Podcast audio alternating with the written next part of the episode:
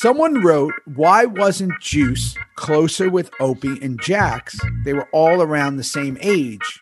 Why he wasn't as close was Clay became that de facto father figure for him. Don't you know that the music should be solemn? This is Theo Rossi. This is Theory. Hold on. I feel like I just saw you yesterday. Well, you you didn't, but we are. I love it when the little record button comes on. It means that you still know what you're doing without your engineers and your your producers in your ears. You are Malcolm X'd out on your hoodie today, and I love that X, so Ali, much. Ali.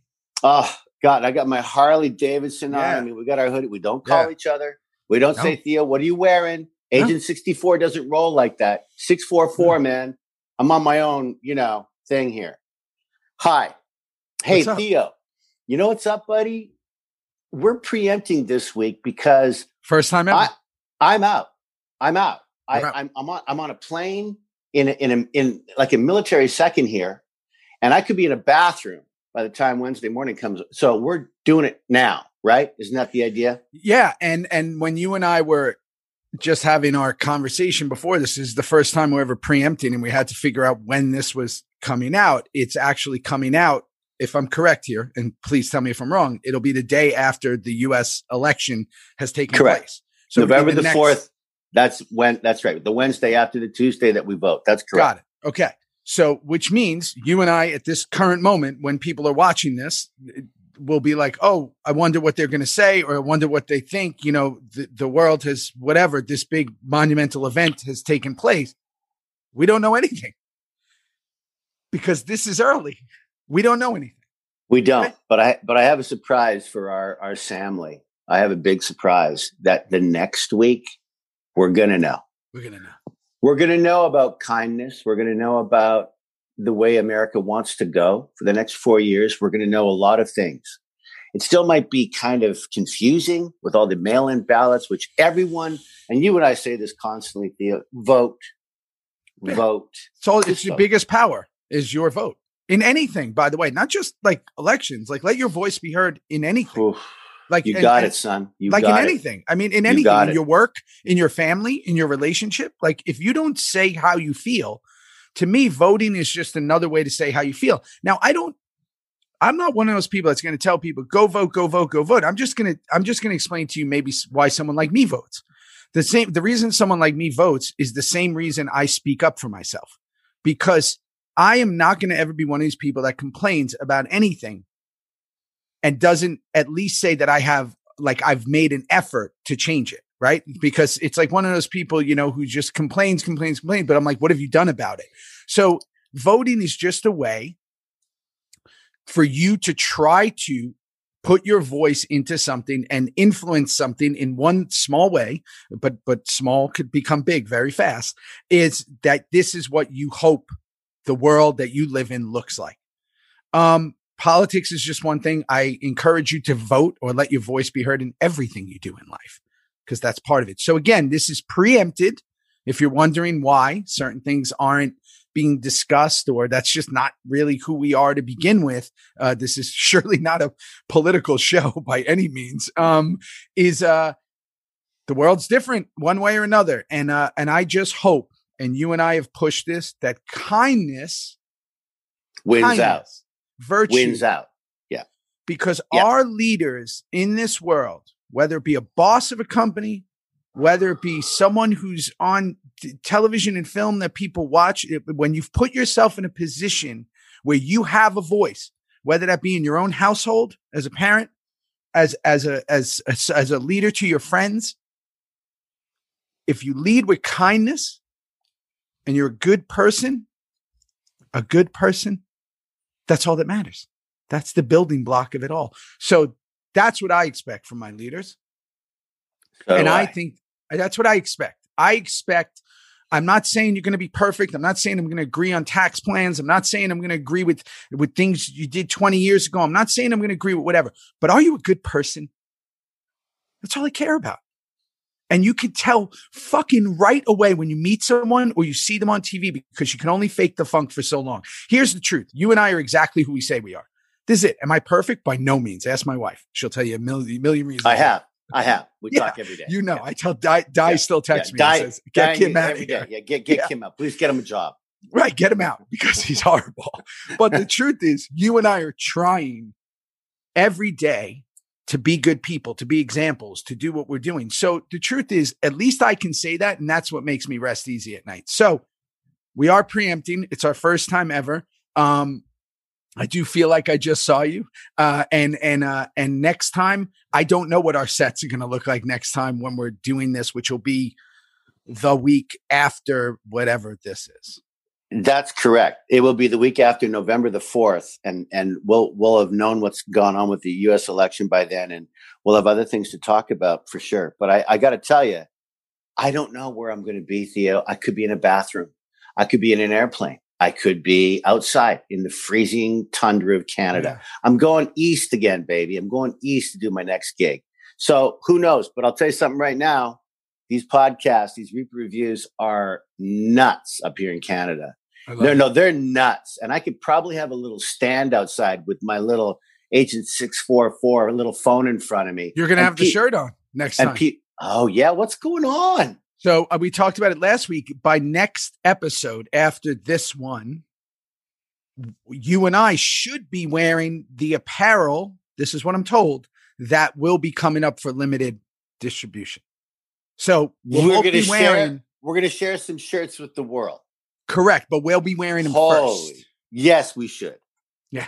Th- does that mean you don't have to show my face? You can just show my t-shirt? I don't know. It gets risky if we go. Do I have to wear shorts? Do yeah, that's. I don't know what you're doing under that sweatshirt. I don't know what happens. I never under know. this. It's how I, I see never half a painting. I see a piece of you. Yeah, you do not want to look down right now. No, you could be I'm good. completely naked. You could I be could be. completely naked. Remember that when Brando used to do that in his movies? He would just Yeah. put the top on. And he would be shown with a photographer later. He just had underwear, no Tell him socks. why. Tell him why he did that. I, I have no idea why. Okay, I do. Tell me, know? Okay. please. So Brando, Marlon Brando, whoever is listening to this, we gained a significant amount of weight. We all know sure this. did. Probably, in my eyes, one of the most handsome men when he was killing it on, on the waterfront. Yeah, like just had everything you want as an actor. They say there's like uh I, I wrote it down somewhere, but there's a couple of things you want as an actor. You and I have talked about it to be able to be sensitive yet yet have that edge, right? yeah. and he yeah. had and humor and also He had it all. passion. He had it all. Had it And when he was younger, he was the definition that a lot of actors uh base their craft on who were Yeah. coming up. Him, Monty Yeah. Clift, you know, a Yeah. lot of guys who were changing the game James Dean. They all they all wanted to be like. yeah, Brando. yeah, Um, and he gained a significant amount of weight, Brando. So even though he was Looney Tunes and crazy and whatever, he still had an ego. And he would say, I'm only going to wear the shirt and no pants and walk around in his tidy whities because I'm going to force you to only To shoot film me. me from here. Correct.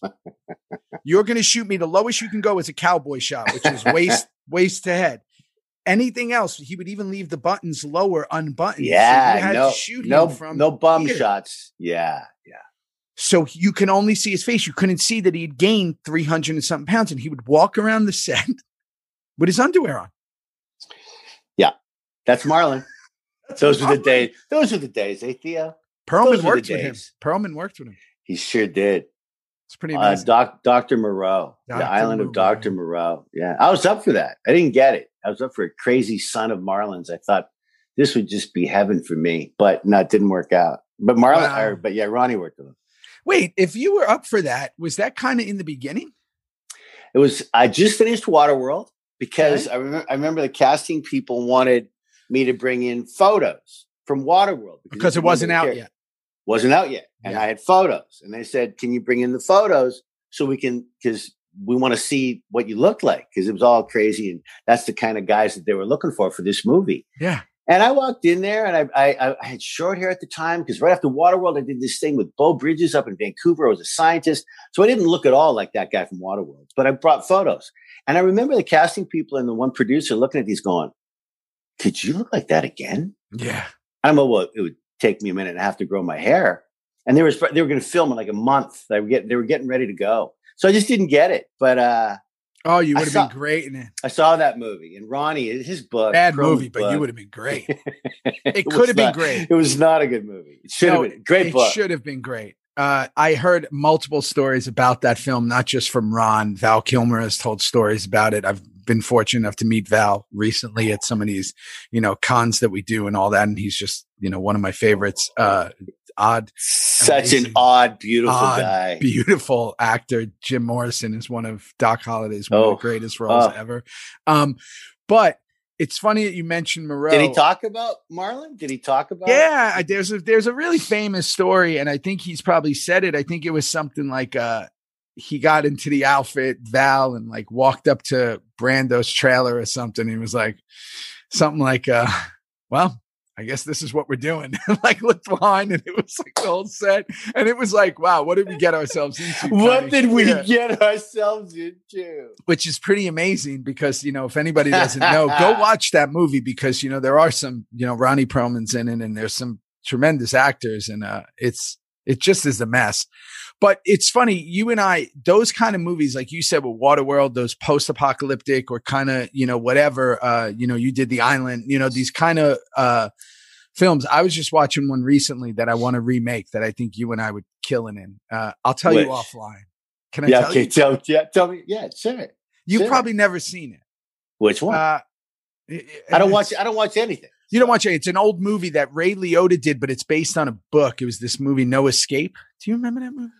I do. I never saw it, but that was when Ray was taken off. He was Taken off. he was exploding in all the right ways.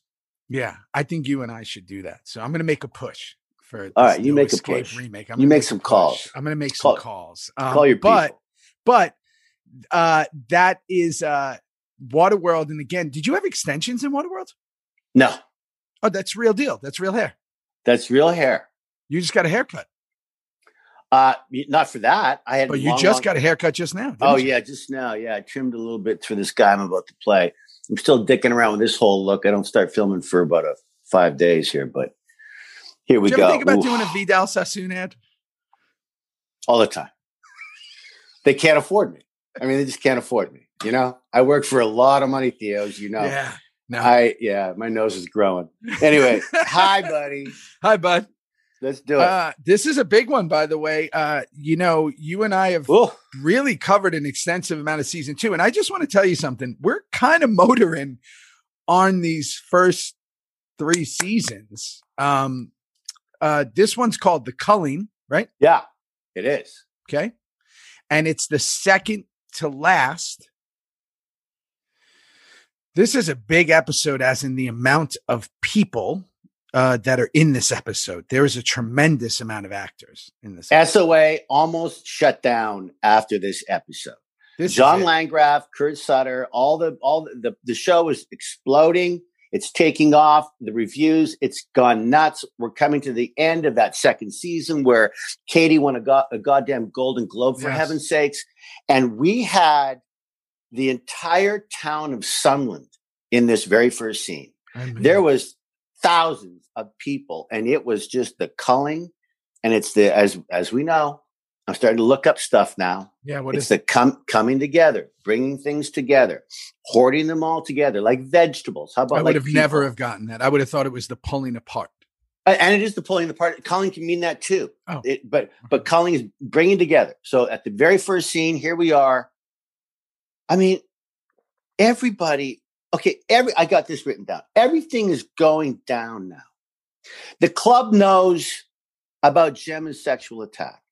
The club knows about the killing of like Tig killing Donna. Everybody's packing up guns, doctor shit, etc. I don't think we're all going to be meeting at Disneyland. That's just my guess. The show's starting. I don't think we're meeting at Disneyland. This is serious stuff, right? I'm I'm get- completely confused in the beginning uh, because thank God for the preview. Even though we've done a ton from season two, I just needed to place where I was. Um, first thing I wrote, which was really strange, and maybe it was because it was something I was thinking about now being a dad to a, you know, a five and a three year old, two beautiful boys, is uh Jax was a great dad in season two. Like he runs in, he grabs his son, and he he kind of not that he wasn't a great dad all of the seasons, but he seemed to be like really on it as a dad, especially after him and Clay came together. Right? Beautiful, which is why the heartbreak of the last show, which we haven't done yet, of Yes. season two, the heartbreak, what's about to happen to Jax and his son. That's why I'm glad you picked up on that. Yeah. Jax, Jax loves when Taryn. Oh, no, I got him. I'll, I'll get him. I got Abel. I'll get him. I got him. And it's Which is good- sprinkling in the heartbreak that's coming. Yeah, yeah. So I noticed that right off the bat. I was like, man, you know, going in and saying, I got him and going to the crib and doing, you know, whatever. And you know this as a father. And, you know, even if you've not been a parent, just being a, a child, like watching that, your, your dad, you just saw the love in his eyes. And I was like, man, even on these little things, they're building into this what's coming, right? So, and then I wrote, you know, everybody's getting ready to go to war, you know, and I had to figure out why everyone on lockdown. One of the things I was going to ask you, and this sounds so strange, but maybe there's people like me out there. You can whistle with your fingers. I just, I just put that. I just put down. Did you like that whistle? How do you know how to do store? that? Did That was you learn me. that when you were young? I can't do that. Can't do it now. It's too dry. I'm in do Canada, but yeah, yeah. I Can't do that. know. You know, That I all? also I also snap with my first two fingers. Not Oh, my second. not that one. You do that. I can't do that. I who snap with the first two. I bet you Kenny Johnson can do that. you and him, you got something in common. Yeah. So so you That- so that you was- knew to whistle. That was now was that like that was just not pre-planned. That was Jax was going to look at you and you decided to whistle. Jax looked, and in the script it said Jax looked, and Tig takes command of the room. So I just fucking whistled rather than scream. I just whistled and Great. shut everybody up. So then Ron is on the stage, uh, Clay's on the stage, right? And I remember that uh, when you talk about some things you remember vividly, I remember that because I was, you know, right to stage left or whatever, and we had all these people there. And I remember Ron was like riffing a lot. And if people don't know, Perlman has always Yeah, he was. like a Rat Pack kind of guy. Like he loves that lounge singer kind of thing. He's Sinatra. When he wakes He up every morning, he's Sinatra. yeah, uh, maybe more Joey Bishop, but the fact is, he really he does. Certainly not Dean Martin, but No. but but Sinatra. okay. maybe Rickles, but Maybe he uh, yeah, he he loves funny. doing that. And he was up there with all these people, and it was like that was a dream come true for Ronnie because he had the attention of everyone, and he was Well- just riffing.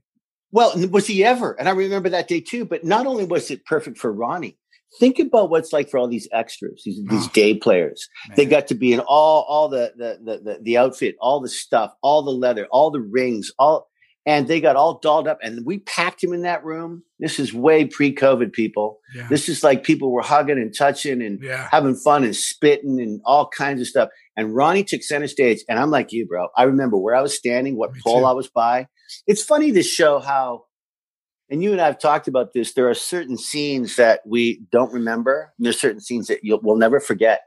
And this, and this is one of them that we were all. And it's always the little ones, like it's ones like this that aren't that significant to me, but I remember it so clearly. Like I remember the way I felt. I remember Yeah. like, but then there's ones where it I'm actively involved in it and I don't remember it at all. Yeah. Yeah, man. I get it. No, And what's funny it. is you just said something that's really interesting that people need to know. Like extras and day players, I started as an extra. I got my SAG vouchers as an extra to get in Good for the you. union of acting. And I did three extra roles, one on Sex in the City, two on this Nickelodeon show. And when you're an extra, basically they call central casting, which is like the extra agency, and you get told, hey, you're going to go work on this show, be there at crack of dawn. You're going to be there Yeah. for 16 hours and you're going to Yeah. get paid 100 bucks, but you're going to get a voucher that goes towards your union status as an actor. So it's the grind, it's the true grind. But what would happen is most of the time, and Hollywood, I'm sure, has changed in the world we're living in now, you got treated like absolute fucking dog shit as bottom of the bottom of the Bottom of the in your barrel. shoe. Yeah. yelled at, pushed away, don't look at people, don't do this, don't do that. And I would watch these actors and I would be in awe because I was like, I, I'd be an extra on these shows.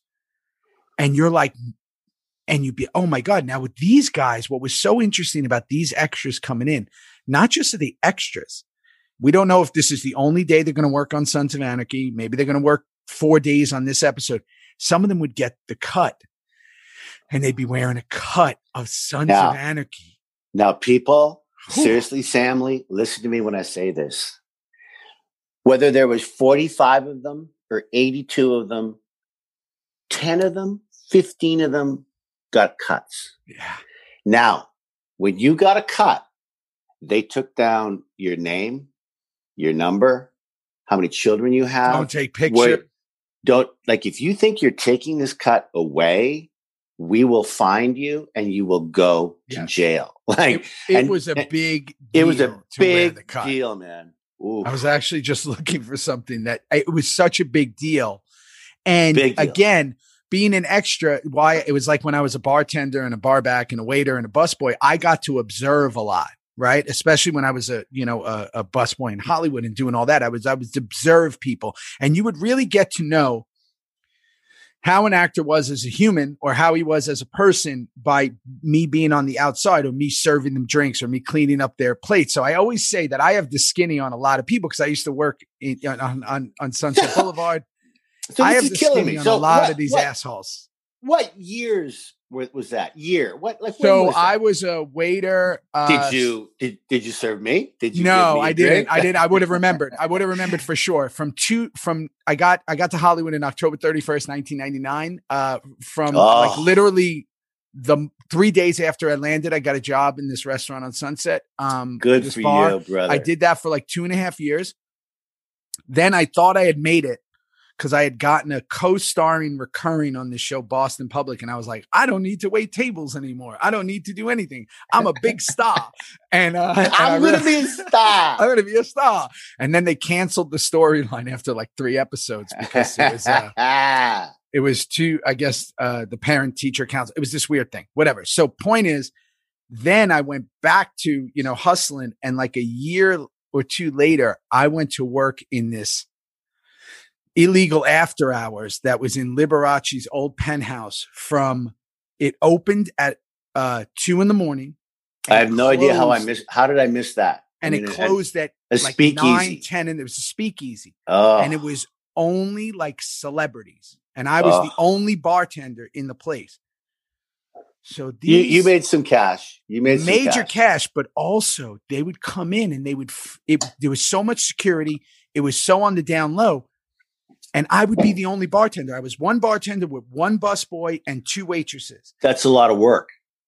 Right, but here's the difference. They would all be on drugs and they'd all be psychotic. So I'd be Mm. looking at all these actors that I like, or actors, musicians, and all these people that I like admired. And I was like, they're fucking train wrecks. So it was so crazy to be in that position because again, from being an extra, from being a busboy, from doing this thing in the after hours clubs, I would watch and be an observer and I would learn how I would never be. Yeah. How about never be like that? Yeah, that that would be never be like that. Yeah. Yeah. And that's why they say kind of never meet your heroes or whatever, because you get disappointed. I would watch people come in. I'd be like, oh man, I'm such a huge fan of this person and the way they act. And then I'd watch what they do. That- that's how they really act. they're Don't really wanna- good actors. don't wanna- 'cause I would have never known they were like this. But yeah, so point is when you're an extra and you're doing a scene like that, it's such a big scene. You're watching someone like Ron Perlman, Hellboy's up there, and you're as an extra, as all these people around, they are glued. They're not acting, they are glued to his every word. Did you find it strange that Unser was in there? Yeah, so it looked weird. And when Like- he was packing up, I didn't know why he was coming in. What was that about? I mean, that is such a okay. Wayne Unser is helping the club, keeping the club safe, I suppose. Yeah. He's got his eyes on what's going on. But all those extras to see a cop, the head of police Yeah. in our club, I found that very strange. And he I- I stuck out remember like a sore thumb. And it was like he was going to throw away his entire career, in my mind, for Gemma. He was going to throw away his whole career and his whole livelihood for Yeah. Gemma and his love for Gemma. That's No, that's a, that's a, that's a really good point. So, um, okay, so then uh, we go there. Now, this is a great line, by the way, and you you did it. the Kenny Johnson, the the Kozik thing. Yeah. After you have your little rift between you two, staring head to head, because Yeah. this is after the fight. No, fight Oh. hasn't. This, this is actually the first time I think we actually meet in this. In this, Got it's the very like we know a little bit's going on the way we look at, but this is I think that I think that's I think that's the very first time Tig talked to Kozik Okay. right there. When you turn around and go, I'm not okay with this. Ronnie's, I couldn't tell. I couldn't tell. Such a Yeah. great, short, funny exchange. No, it's the best. No, it's the best. And I and I and I got to tell you one thing. I'm going to lead right into that. I, I have to sh- give a shout out to Tracy Anderson and Michelle Garvin, our our makeup chicks, our Oh, makeup gals. They were the best in the business. And I looked at my face in that. And this is after the fight with Opie. I've I've, I've laid my soul bare with, with the whole Donna thing, and now we're all, all on lockdown. We're going to kill a bunch of people, and we might get smacked ourselves. So we're just going to lock our families down. Everyone, the Mayans are against us. The Zobelle clan are oh, against. Like it, it's all coming down. And here I am with Kozik for the first time going, and he comes up and I go, "What do you want? You want a kiss?" So he- I, I mean, I mean, it's just and then Kenny gives his flashes, his beautiful white teeth, and turns around. And then I'm not, I'm not okay with this in pro because I, I could never tell. Like it's just those little funny things that you do so well. Great, they're But great, they're- they're the great. thing is, is when they're peppered in in these serious things and they're just little, it gives you a moment to breathe and go, "Oh. I know why I love the show." Oh, okay, I'm not, I'm not on the edge at all times. You know, Isn't that? And you know this. You're a producer. I'm a producer. Yeah. Isn't that when people talk about pace? When they talk about pace in a movie or pace in a TV show, it really takes uh, uh, genius writers to know what might work or what what might not work, but they're not afraid to do it. Just Yes. do it. We get so many producers now in these big wig chairs who know fuck all about filming. nothing. All they want is a star. Money. They, they just know about money. it's- How we it's all about saving money. money, getting rid of money. They don't know about anything. That's right. And that those early years certainly and, and I think all the way through Kurt and John Landgraf, they they were like that. And what they talked about, John just went, go. Yeah. And Kurt got notes, but just go. Make your show. And and they weren't afraid vision. to make The your show. thing is, is it's you have to right, wrong, or indifferent. You have to go with the person's vision. And Kurt, if if you know Kurt as a person, and you and I do, he's deep and dark, but at the same time, he's light and funny, right? And that's what Sons is. So if you if you're gonna put if you're One hundred percent. if you're going to jump on that horse, you got to you got to ride that horse. You can't you can't tell him not to run, right? You got to go with it. The days of creative producers are finished. Ooh, Like, they're not when I- finished, but they're they're they're far and few few between and now. few and far between. Like the Da- the Darryl Zanucks or the Brian Grazers or the people who like are artists and also money minded and also pace minded. They, they're gone. It's done, right? Yeah, yeah. and yeah. now it's more like uh who's the cheapest who's the this who can get me foreign this who can get me the value on that like you know and when i when i say the foreign value there are certain people that represent a certain amount of money overseas and this is all movie talk but it's it's it's weird you'll see people that they want to use because they represent more money in a certain territory happens and it's all the not time. and the thing is creative producers want to make the best project and uh, what we got really lucky with Sons is Landgraf was the top of the top, and John would be like, "Kurt, do you think?"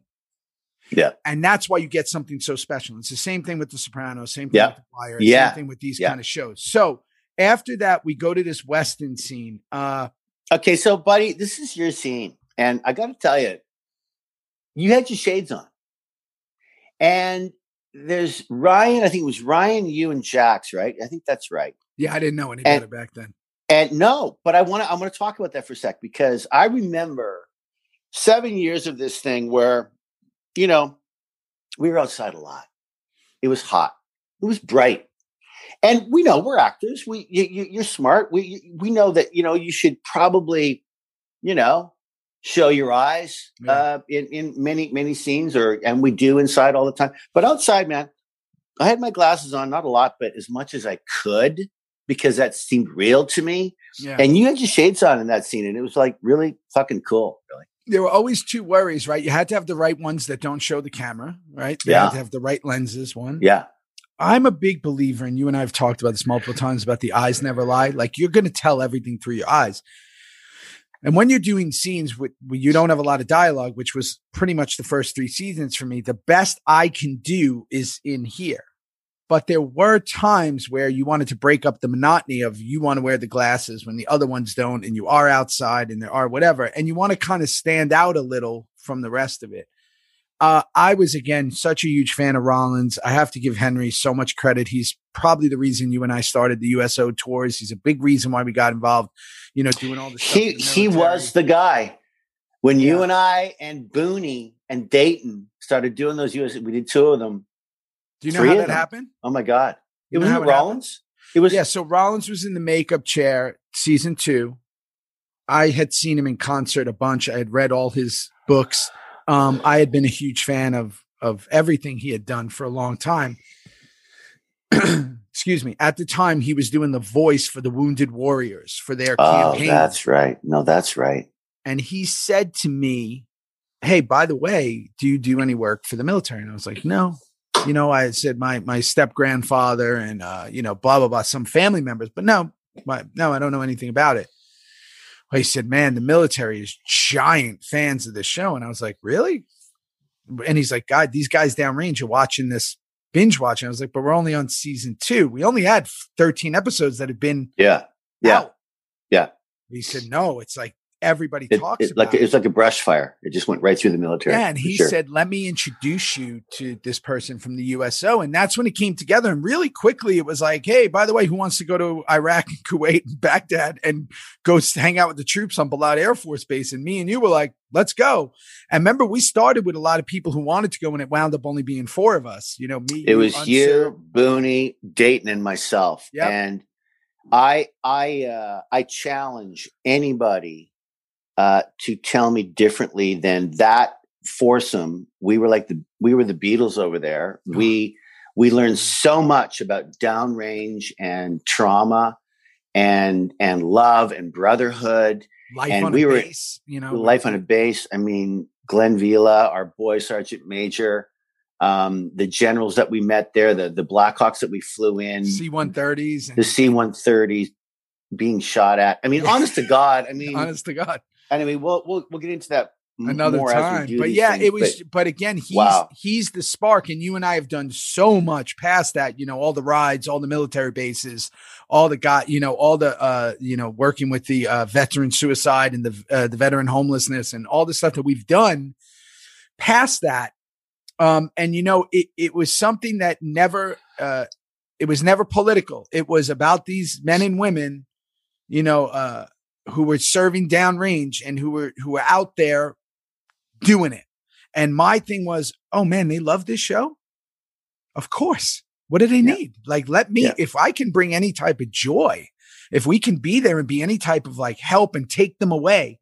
And that's what they would always say to us. They would say, Kim, Theo, you just give us a break from reality for a minute of where we are. And we'd all huddle together downrange and we'd all like throw it on the laptop and everybody watch these episodes and we talk about it for weeks. And I was like, man, I am all in whatever you need. And you and I, here we are flying to Iraq. We, yeah. And, and we haven't stopped with our, with our giving back to the military. I mean, it's not about, it's not about the guys who, it, it's about the people on, on the, on the ground and and and the men and women like you said who serve NATO, Canada. I mean, we the boot campaign that you and I were so yeah so in front of for years and years and still support. It it's just nonstop. And when you think about what they're doing for us, it's an easy it's an easy trade off. And my goodness gracious, and they they knew all my work from before Sons, and they knew Black your Hawk. stuff. Yeah, yeah, all that. Booney walks up and Unser from that freaking western of his that Deadwood, yeah, Deadwood. I mean, it was it was some special, special time. It was special. And and again, so I just give Rollins credit for that. But in that scene, what I thought was so great, and I just wanted to point it out, Jax knows that yeah. it's Weston. Oh, yeah. Jax knows that this guy did that to his mom. Yeah. To show that restraint, to pull that back, and not to execute him on the street is incredible. Um, after that, we go to Chibs and Fiona. I wanted to talk about this for a second. Um, this is how you make great characters. We got to see an entirely another side of Chibs, one we weren't uh, used to. I, I, I, and I just wrote my, he, Faye, his former wife, says, "My sweet boy, you will never change." And Tommy, you know, we've talked about him as an actor. We'll continue to talk about him and everyone on the show as actors. I mean, Tommy had a he's a special cat. His his internal workings, that boy, he, he's brilliant. And for when she says that to him, I've got written down, oh baby, you have no idea how truthful that that is. I mean, Tommy is a tree trunk, an emotional tree trunk. And you said it best. There's not a false note false beat in everything when when says. when he's acting. he doesn't have the And- ability to, to be false. No, he does. He, he couldn't do it. I'd like to see a comedy where he's trying to be false. It would be hysterically. It'd be a flop. He Mm. wouldn't be. Able, no, no, but no, he actually he'd pull it off because he doesn't think about anything. He No, just he's, he's it. He just is. Every word is in the moment. He lives in the moment. His life is in the moment. He- he's just present. Right, So- wrong, or indifferent. He's present. So there you go. That's another subtle underlying of okay. Let's see a side of Tommy with Faye because we're going to be talking about his family. I think it's Is it Fee? Fee? Fiona. Fee, yeah. there, Yeah. Fiona. There you go, Fee. So you know, Fee talking about her, and we're going to find out about his daughter and what it means to maybe take his family away and the pressure Tommy's under, and he's made these deals with Stahl, and oh, it's just so thick of So the plot's getting thicker. All right, Yeah, so and again, so we get introduced to his backstory. Um, so here we go to this Titus scene. Um, Yeah. it's a really short scene, but I got to tell you something. Again, young actors, anybody watching this, writers, get people in your projects who have faces like Titus Welliver. Like, get people who, without saying anything, when he sees that picture and his reaction, those big blue eyes and the whole thing, and his face is telling you everything you need to know. There's no lines. It's a short scene. He probably shot that scene three takes. It's done, right? Move a couple of cameras. I, I have to say that I wrote down that I think I believe that's the first scene I had with Titus in that bar. I think that was the first time I saw him as his character, Tig, and it was uh I couldn't I just I just couldn't believe in season two these these guest stars that we would get in there. It's powerhouses, amazing. and they all wanted to be on our show. Yep. And and you're right. I I mean, there's there's Clay and freaking Jimmy, and shit's going down. Photographs are being handed. Um, yeah, And Yeah. I just love Titus, and I, it was so great to see him. And again, again, what I got reminded of, and we'll talk about in a minute on this episode, is how early some of these people were in the show. You know, we talk about how oh Titus, J- Jimmy O was here early. Uh, Lynn was here early, right? The one Niner guys were here early. Like these guys Yeah, early, yeah, and they yeah. were with us. So these people, you know, a lot of these actors were guest stars for seven years, six yeah, years, no five doubt, years. no doubt. So they were as much on the ride with us as we were, but they were just sprinkled in and out throughout. Uh, and I, and I, and for me to be reminded of that, because I know you're going to be there. I know Piney's going to be there. I know, uh, Chucky's going to be there. I know, but then I see him. I go, wow, this early we saw Jimmy O. Oh yeah, So, Yeah. uh, so then, okay, we go to Gemma and Tara explaining the nuances of an old lady. That was amazing. That was like them two gonna, they're gonna talk at the bar. The girl comes up to give the coffee and they kind of explain what's the difference between a crow eater and an old lady Oof. right away. I loved it. I, I, I love that dialogue between Gemma and Tara. You, you're not just some crow eater. Yeah. You're Jax's old lady. Yeah. And the look- old lady. And the look on her face, Tara's face, Maggie Siff's face, brilliant. It's just brilliant. but also to explain to the audience because you're hearing a lot of these terms. You and I have talked about the first few years of the show.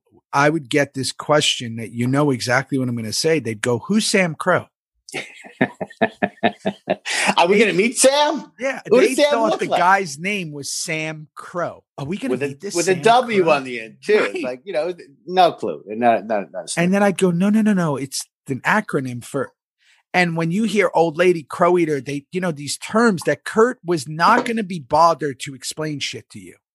You got it I or you love didn't. I love that. kept keep up was basically his thought. And it's kind of like we do on this show. Like, hey, y- you know, listen, if you got to go look up who Ron is and it's Clay, it's the same person, then, you know, uh, who cares? Go fuck yourself. I can't, I can't help you here. Um, you know, listen, and that's what Kurt, that's what Kurt's thought was like, hey, you're gonna, you're gonna get spoon fed. This is an old lady. This is a crow eater. We're not gonna tell you. You got to figure it out. And Gemma gave a moment where let me explain to you the difference between an old lady and a crow eater because I know Cherry does that early too. In like, yeah, uh, yeah, patch over. She kind of explains it to um, Yeah. Oh, they no, someone explains it to Cherry when you and I are on that run, uh the the crank episode. Don't remember. Me But neither. We've already talked about it. Who cares? Who cares? Who, who cares? who cares? Okay, so now we go. Speaking of Lynn, and then we go to meet with Lynn and the Niners. Um, and I just said, I just realized how long those guys were on the show. And the other thing that I realized, you and I have brought up a few times, we're at odds with the Mayans. We want the Mayans gone. The Sons and Mayans are at an all time high. We will literally bring in other clubs, other crews to get rid of the Mayans. They're not loved by anybody. Zobelle a little bit. Weston doesn't like. I mean, Weston. I mean, I don't know what scene we're on right now, but my No, next we're on the scene where we were sitting with Lynn and the Niners. Okay, Remember, we were sitting at the park. Were you Yeah. there for that? uh, no, You weren't with Clay? uh, sure. I don't remember that scene. Who cares? No, was, was it a good scene? Did you like it? Do you want to talk about it some more? I did. Lynn's hair was all over. It was kind of in his face. Um, He's got that Elvis thing going on. yeah, He's yeah, the cool. Elvis thing going. Um, my man Tori, who I've worked with Tori's there. bunch, Yeah, yeah, the best. yeah, yeah. Tori's there. Uh, you know, listen, I love those scenes because it reminds me of like kind of how like Marvel movies are now. There's like all these different factions of like bad guys and good guys, and they're all together and they're wearing purple and Lynn's cruise and the all black and the sun. No, that's very true. No, very it's just true. like it's like different teams. It's like the movie The Warriors. One of my favorite movies is The Warriors, and they'd all come with their different, you know, gear on. So I and I love seeing those guys early. So that's the scene we're on. Not that you've apparently watched the episode. Um, I, I didn't watch the episode at all. I'm making this all up. Okay, so Henry Rollins. there it is. We're on that scene. Okay. Oh boy, Henry Rollins just cowboy Joe'd out, just wiping innocent people out. He's just completely gone off the rails. I mean, got up he- from my chair. I didn't think he was going to shoot those people. He, he just wiped them both out. Girls, uh, guys, The innocent. guy didn't people, even get to finish what he was saying. He shot him in his head. He was eating a bagel and he just blew his head right. Like what? Like let let him finish his sentence before he like It was sanctioned. He blew for his his head off. Three of them. Boom, boom, boom. He just added to the SOA body count just like that. That's what I wrote down. And I got to tell you, he not good. came in and I was like, okay, at first, and this is just shows you how I, I don't know anything about these episodes. He leaned in, he's listening. He found the guns first. Excuse me. Then he leans in and sees the heroin. He listens. And I thought, okay, now he's going to leave and he's going to go to Zobelle and go, I know what's going on. No, But He's wiping people out first. in And kills everybody, John Wick style. He's killing Yeah. everybody. Yeah. And Cowboy thought, Joe. this is going to be bad. You can't just kill people like all of a sudden everywhere. Okay. And then we have the ATF everywhere. Like they're in vans now. They're They're they're in vans. They're in cars. They're they, they've got their eye on on Cameron's son, um, Edmund, Ca- Edmund. I had to Callard, write down his Edmund. name. Edmund. Yeah, Edmund. Hair Callard Station. is the name. Yeah. great. Yeah, the actor. He's great.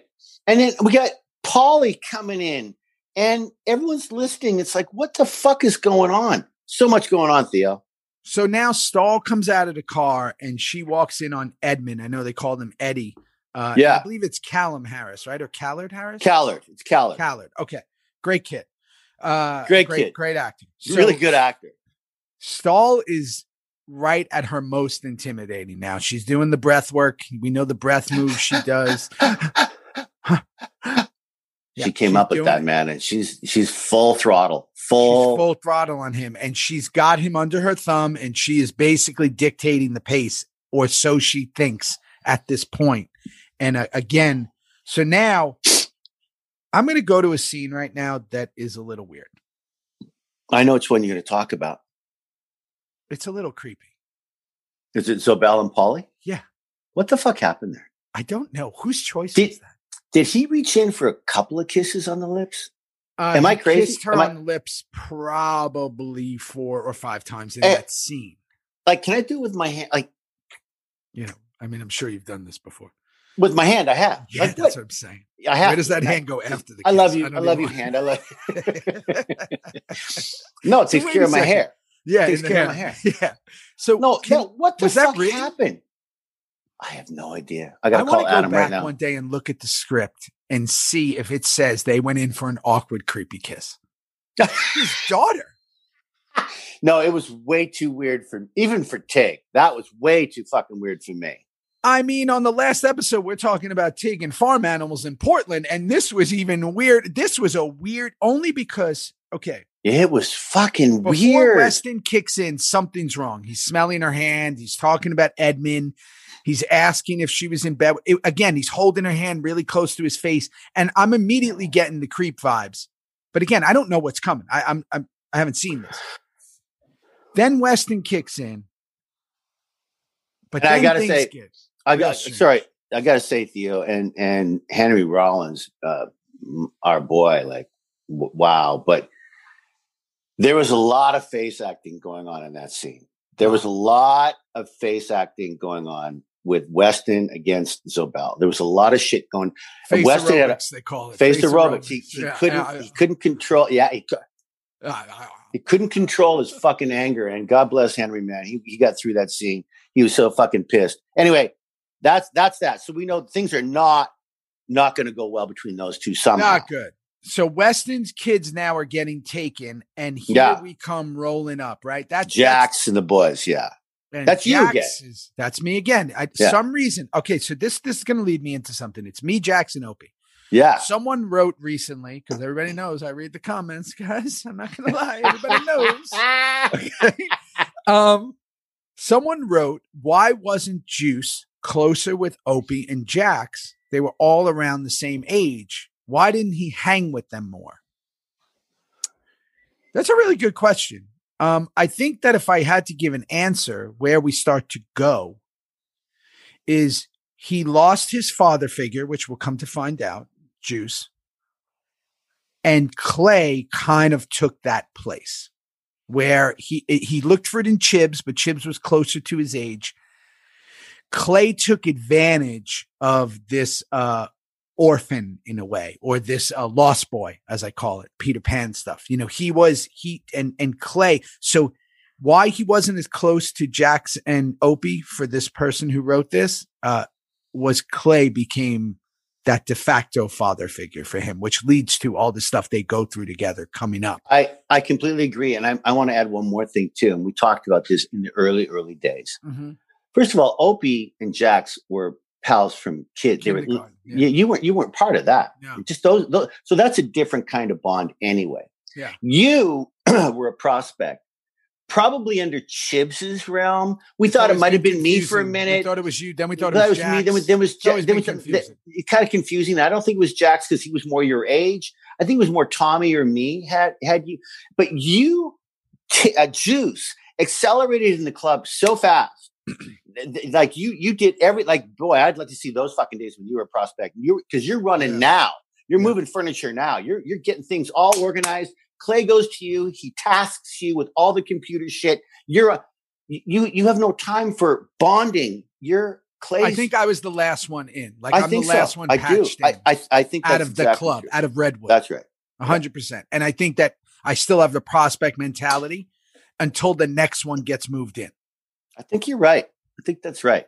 You know, um, so again, But it, but it was but it was really fun for me to watch you three do that. too. all the it was a nice episode for you three. It really Yeah, and I- was. And, man. again, a lot of we shit just kind of all together, and I, you know, I don't, I don't really remember it much, but I did, I did kind of like that, uh, doing that. So now we go to Hale and Unser again. They're always at odds. Hale playing the good cop, Unser playing the bad, and Unser's making some pretty strong kind of things here of like, hey, you got to do what you got to do, and I'm going to do what I got to do, right? Yeah, yeah, yeah, yeah, yeah. and and I think that that's that's that's big, right? Because he's basically saying, "I'm not going your way. I'm not sticking with the law here. Yeah. I'm going my own way." Um. So Chucky is putting flyers on the car, and I have no idea what's going on. Okay, well, first of all, Chuck, yeah, ne- neither do I. And I got to say, Chucky, I can't remember if this is before or after. I think it's just before, but Chucky is leaving the cop shop, or is that after? Is- that after? I don't know where we are right now. Yeah, no, that's right before it. Okay, so Chucky, I love how When Chucky Hale sees him, Hale sees him. Yeah. He's like, "What's? Who is this? Who is yeah, that?" and, and and I love how Chucky goes, howdy, howdy, howdy to Hale. I I just had to read. I just rewind that shit. Howdy. He's got no fingers, and he's just howdy. and Ah, he's so odd. I mean, you talk about perfect casting. Uh, Like, that's why I wanted to play Chucky. I mean, Animated figure. There is no other Chucky. there is no other. There's No, no, my- other or- Chucky. Ornstein hit it. He was Chucky from the moment he got out of his car on set to getting his fingers all tucked away, to getting that fucking thing put on his hand, to getting tho- that white shirt on all the time, and being able to just Sutter always just wanted him to go, just do, just do whatever you want, just go. Do And he's thing. so different in real life. Like Ah. he's such a different, mellow, you know, chill artist. artist. He's a painter. He paints. He's incredible. He he reads poetry. And Yeah. Chucky's just cuckoo, cuckoo, but in the but in the right but in way. such an endearing way. He's like a little mascot. He's like a mascot. Like you just want to keep him around. So All right, so, so, a lot of shit's going down, right? A lot of shit's about to go down between everyone, right? And and I remember driving in these Sunland areas on our bikes, and the neighbors loved Mm. this so much, Theo.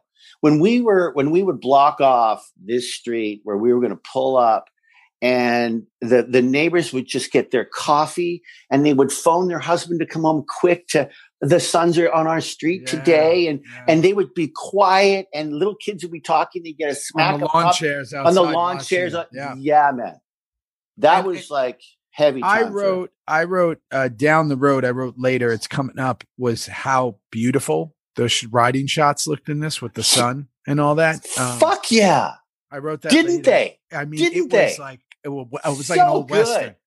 It, the sun was just orange and beautiful. But okay, so Gemma and Tara with another deep scene about life. They're discuss they're discussing service, which which we each uniquely offer to the world. God wants Gemma to be a fierce Oh, mother. yeah, yeah. Wasn't that something? Come she on. ripped that. She ripped that little Virgin off Virgin Mary off Yeah. the dash, Yep. and she's having a chat. Are you religious? No, not not to that, but to other things. And and I, I honestly, I don't know how how they did it all the time, but those two, uh, Katey and, and Maggie, when they were together, just the two of them on the early years like this, um, having Gemma get over her feelings for Tara, wanting her out, out, out, that if she's going to stay, she's got to stay, stay, stay. But here she is again counseling her about you heal people. You're, here to be a doctor. You're, you're here, here to to heal be- people. you're here to heal people. You're here to be a doctor. And then she goes, "What about you?" And then she talks about her the family thing, and and the the mother thing, and it's Do you, it's do you really feel that way when you think about your life? Like it made me think about my thing because I just read uh, again The Prophet from Kahlil Gibran, which is Oh, one wow. of my favorite books. And um, I got to get back into that. It's oh been a man, while listen listen to the audio one. It's only an hour and thirty four minutes, and it's uh it's amazing. I took so many notes from it, and really cool. I just found out because I just found out my my uh, great grandfather Jamil uh, Hilwi, but they changed the Hallway was roommates with Khalil, and my, he was a poet. So he Are you wrote. joking? Yeah, Wow, so never told me Jamil, my great grandfather wrote, you know, he was a writer in this book, uh, uh, uh, something letters from the grape leaves or whatever. It's this amazing. And Kahlil wrote in it too. And then in our deep history, we found out that they were roommates and best friends and all this kind of stuff. So I was like, after we were getting all this onslaught of information, I wanted to go back and read it. But it really related to this, what she said. One of the things he discusses in one of his chapters about children is how we are the bow and the child is the arrow, and we can't, you know, our job is to kind of let them they they are from us, but they are not us. They are from us, right? And um Love it. it's who what we're here for. Gemma is saying on this, she's here on this life to be a fierce mother. You are here to heal people, is what she tells Tara. And it made me reflect on myself for a second of being like, what is my reasoning for being here? Because what I came to found out, definitely when I say recently, in the last ever since having children, but definitely even a little before that, and you and I have known this, is it's not about me in our business, which is extremely self centered, a lot of times people do feel that it is about them. And it, you do have to put yourself forward to get ahead. But why are you getting ahead? Like you have these two amazing daughters. You have this amazing life. You have this amazing wife. You have this amazing life that you've created for yourself because it's really never been about Kim Coates. But Kim Coates has been the driving force behind Thanks, all these Yeah, things that come, come with it. When she said that, I started thinking about that because it really does give Gemma's actions a foundation where in her mind, because we're all the hero of our own story, her job by the God, whatever God that she admires, I know. Amazing. is to be a fierce mom. So pulling a gun or killing someone for her son or doing this or doing that, or that's all for her mission that she believes was given to her. That's pretty intense when you think about it because she then never feels that what she's doing is wrong. So while all these people say Gemma was the, the one pulling all the strings and she was this, just remember Gemma just told you why in that scene. And also, Kurt Sutter had the internal brilliance of giving us all some some characters it took longer, took a few years, took a few, but he gave us all this background stuff that you as actors latch onto and you rarely get. You rarely get. You you just are about to do a movie coming up. I'll let you tell the Yeah. the family about it later down the line here. But you you called me about it a month ago and Yeah. said I find this character a little black and white. Yeah. And and I I, I think I hel- helped give you some counsel on finding the gray. Yeah. Finding the gray.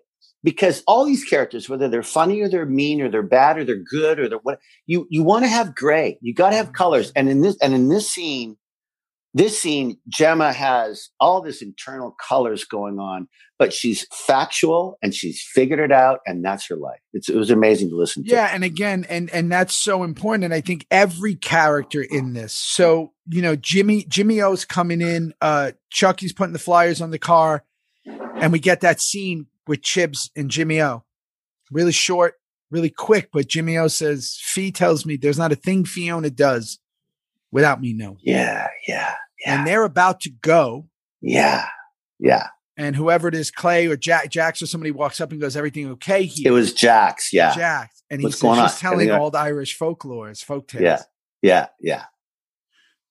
We now know there's again we again these were the eyes in the last episode we did of like Jimmy O's coming and everybody knows and this deep history we're getting in these small short moments. And Tommy played them so he was hurt at his failings as a father. He was hurt at his probably failings with Fee. He was hurt at maybe some of his decisions, but what he's not hurt about is he's a good man. And this Jimmy O was right in his face. Is not, I know everything about Fee that you don't even know now, but I do. I've been around a lot more than you. And so don't even, and Tommy's just fucking, he can't even breathe, but he doesn't react as a dink. He just says, don't, don't even think about touching my family. I'll kill you. I'll, I will, I will kill you immediately.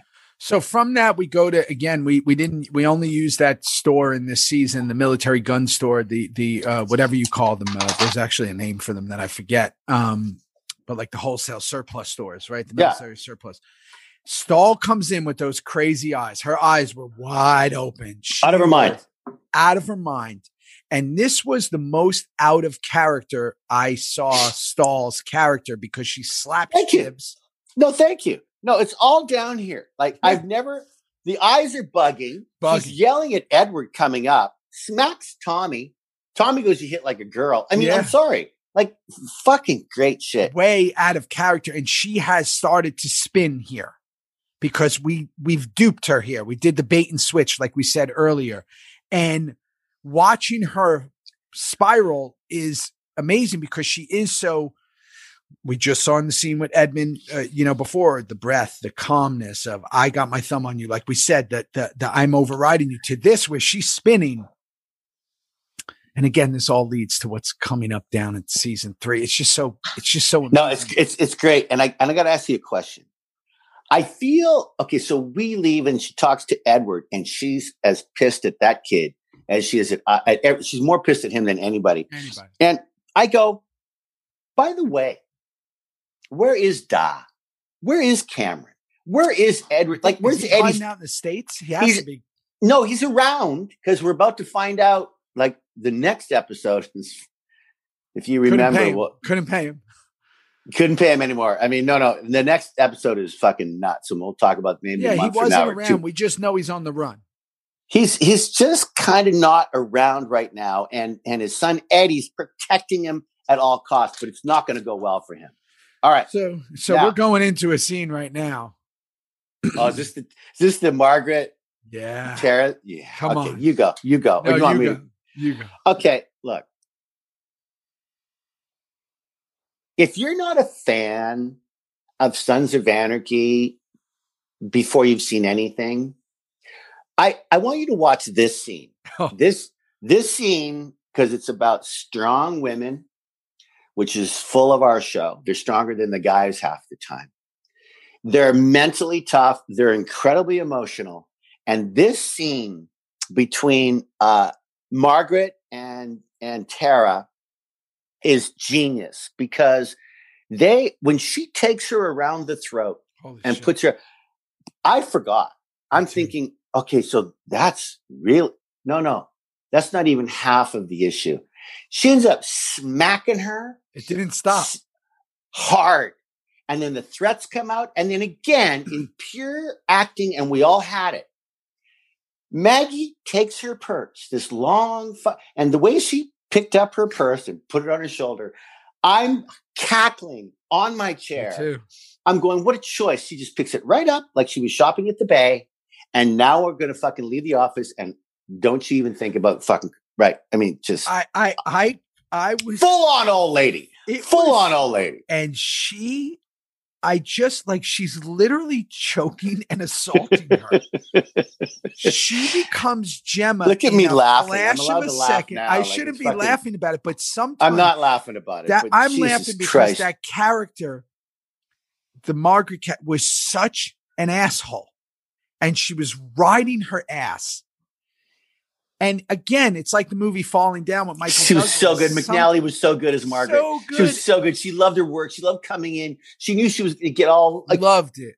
oh, Yeah. keep and going. I'm sorry. And and again, sometimes, you know, it's like those people who lean on the horn. It's like those people that just, you know, get off the elevator when they're walking when you're trying to get on. It's like you just want to go, what the fuck is wrong with you? Right. And she to watch Maggie not just snap, uh, Tara snap, but it's relentless. It's choking. It's it- slapping. It's it taking the gun out. the It's- gun out. Like and, and revolving the, the the the bullet. She's just with the gun and the purse and I will. one of the most you. intimidating scenes and and to watch uh, to margaret you know mcnally's just like like she's so passionate she got blood running down her face. And again it's something that sons does well where yes it's violent it's assault it's horrible but fuck i was rooting for tara. Yeah. brilliant. So okay it's such a great scene. Uh okay so let me ask you something because we're almost at the end here clay loved wearing that bandana no one else wore that like that right Well, no, no one did. They weren't allowed. That was his deal. That was That that was was that was yeah. Kelly Jones. I mean, you you shot the original pilot. I did Yes. not, and Uh, I think our did. I He think did. our boy Scott He had did. a had a bit of a bandana thing, Yeah. and and I I've, I I saw all the photos. I, I when I got cast as Tig, I, I went to And research. if nobody mode. knows what we're talking about, uh, Scott Glenn originally played Clay in the original pilot. We then recast. Ron Perlman came on. Kim came on. Uh, Right. They weren't in the original pilot. Scott Glenn's character of Clay did wear bandanas. Right, because I saw a bunch of photos from that earlier uh, stuff, and uh, Clay looked great in that bandana. And Clay, it was a riding thing. I mean, you know that we Yeah, a lot of, a lot of guys lot wear 'em face, under their helmet. a lot of a lot of yeah, and so that was that was his deal, and that was that was Clay's deal, and Pearl Pearl loved it. And I got to tell you before we talk about it, we're almost done now, but I wrote down, okay, here we go, gentlemen, start your engines, kiss your women first, then saddle up. Climax of the culling is upon us. I mean, Yeah. here we fucking go. And it was the long raking shot of the bikes that really did it for me. Beautiful. It started at the end and it kind of raked all the way through as everybody's kind of getting on and moving. Uh, this is a beautiful episode. Like the way again, Wasn't it? I got to find out. I didn't look. I should. I should start looking of who shot these things. Um, I think this I- was Gwyneth.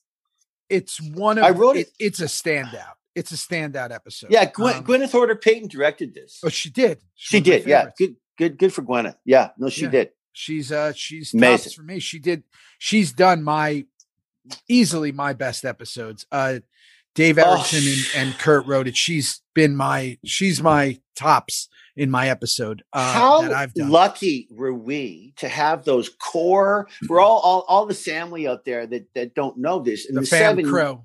The fam crow and the families out there, if they don't know this, they they do now. We had a collection of six or seven directors that would work every year. They would do two, sometimes three, sometimes one. But we and, and Gwyneth was part of that early core So beautiful female vision of, of the show. She was phenomenal. She shoots Love her to death. incredible. Um, and I don't even know if she had something to do with camera before becoming a director, but she's uh her episodes are clearly different. Okay, so again, it's a great song, by the way. There's some rock song playing that's really good. Uh, I didn't know it, um, you know, and I do have that album, the Songs of Anarchy album. I listened to a few of those. I do too. I don't know. I don't know this one, but great. I don't know that one, but uh, uh, so again, now we go to this beautiful riding scene, and that's what I said. The sun was perfect. The shot of all the bike with the lights on before the big brawl, like just the way that Yeah. we were shooting this. The sun is orange, and it's like blood orange, like it's coming in, and we're we're going to this big brawl. It reminded me of like West Side Story, like right. Thank you. The Jets are in gear. Our cylinders are kicking. Eh, eh. The Sharks are still clear because everyone is kicking up. Anyway, we won't. We'll stop there That's now. pretty good. We, we won't put anyone through that anymore. Yeah, no, yeah, it was a that's rumble, it man. was. It was, a, rumble. And I know you might remember it. I hope you do, because I remember this night. Kenny's with us, Kozik's with us. You're kicking the crap out of people. I remember Gwyneth going, okay, here we are. Let's shoot all the coming in.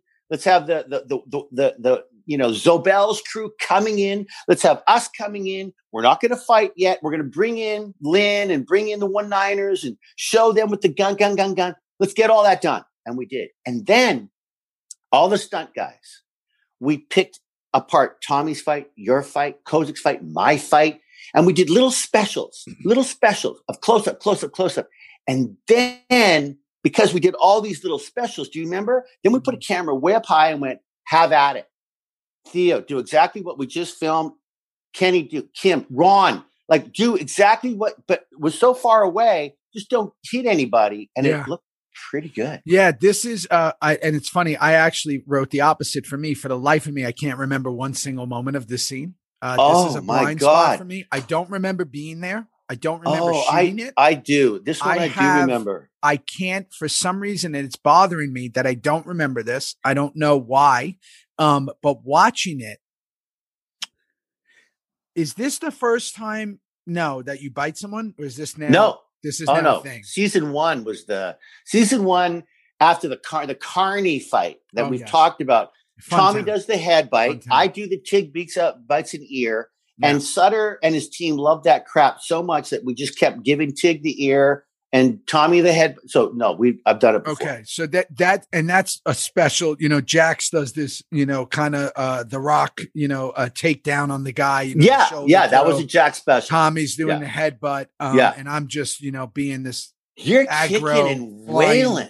Yeah, and, like and Kenny. Johnson looks like Apollo Creed. He's Well, little, no, Kenny Kenny Johnson. If you look, this is if I'm the other guy fighting Kenny. It's like,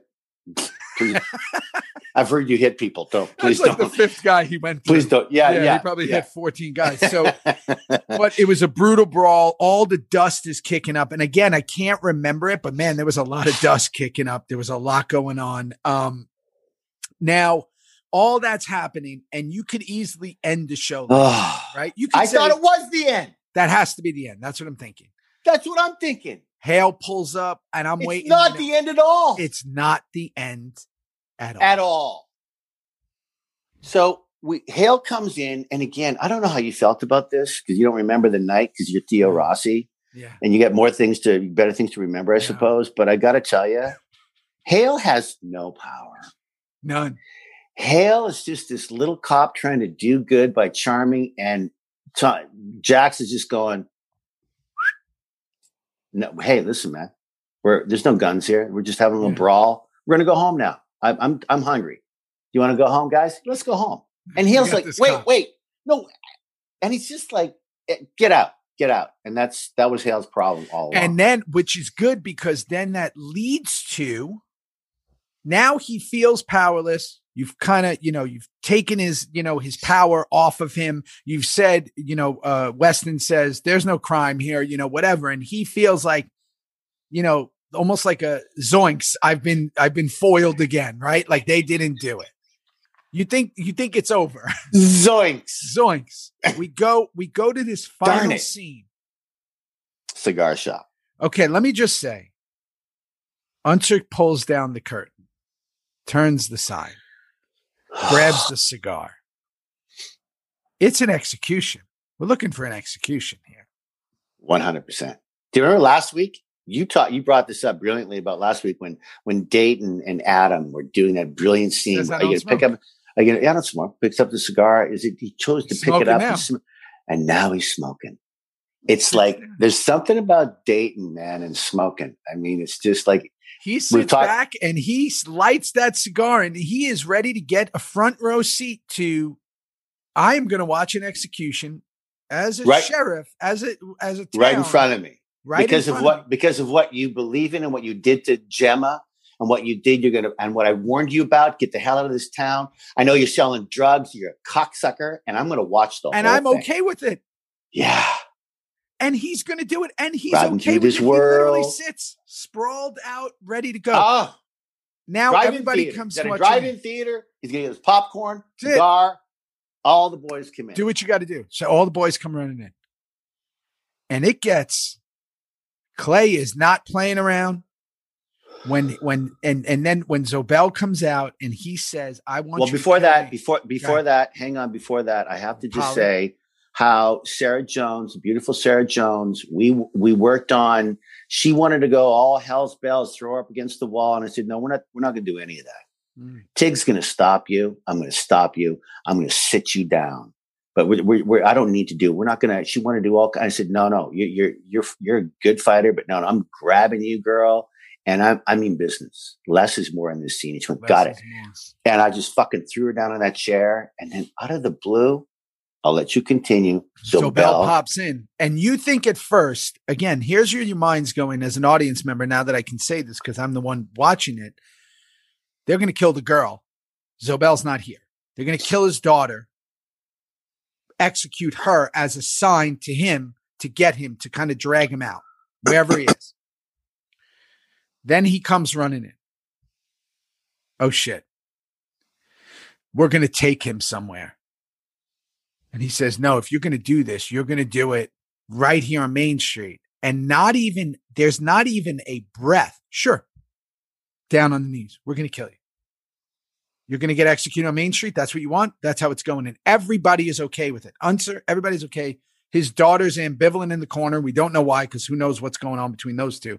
And Ugh. here it is. Now Hale comes in after being zoinked, after being taken, after being hoodwinked, and comes in ready to go. he, he fucks up the whole plan.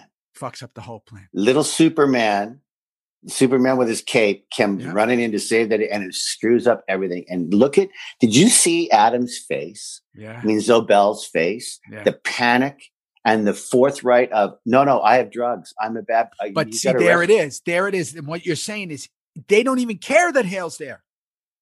We're still going to kill him. No, don't care. We're still going to kill him. And, and Unser says, you better get out of here. This is not police business. This has nothing to do with you. Basically saying, hey, by the way, we're going to execute this guy in the cigar shop on Main Street. Go, go leave. And everybody's going, wait a second. Are they going to kill this guy? Is this going to happen? You're watching as an audience. And then he goes, I have drugs.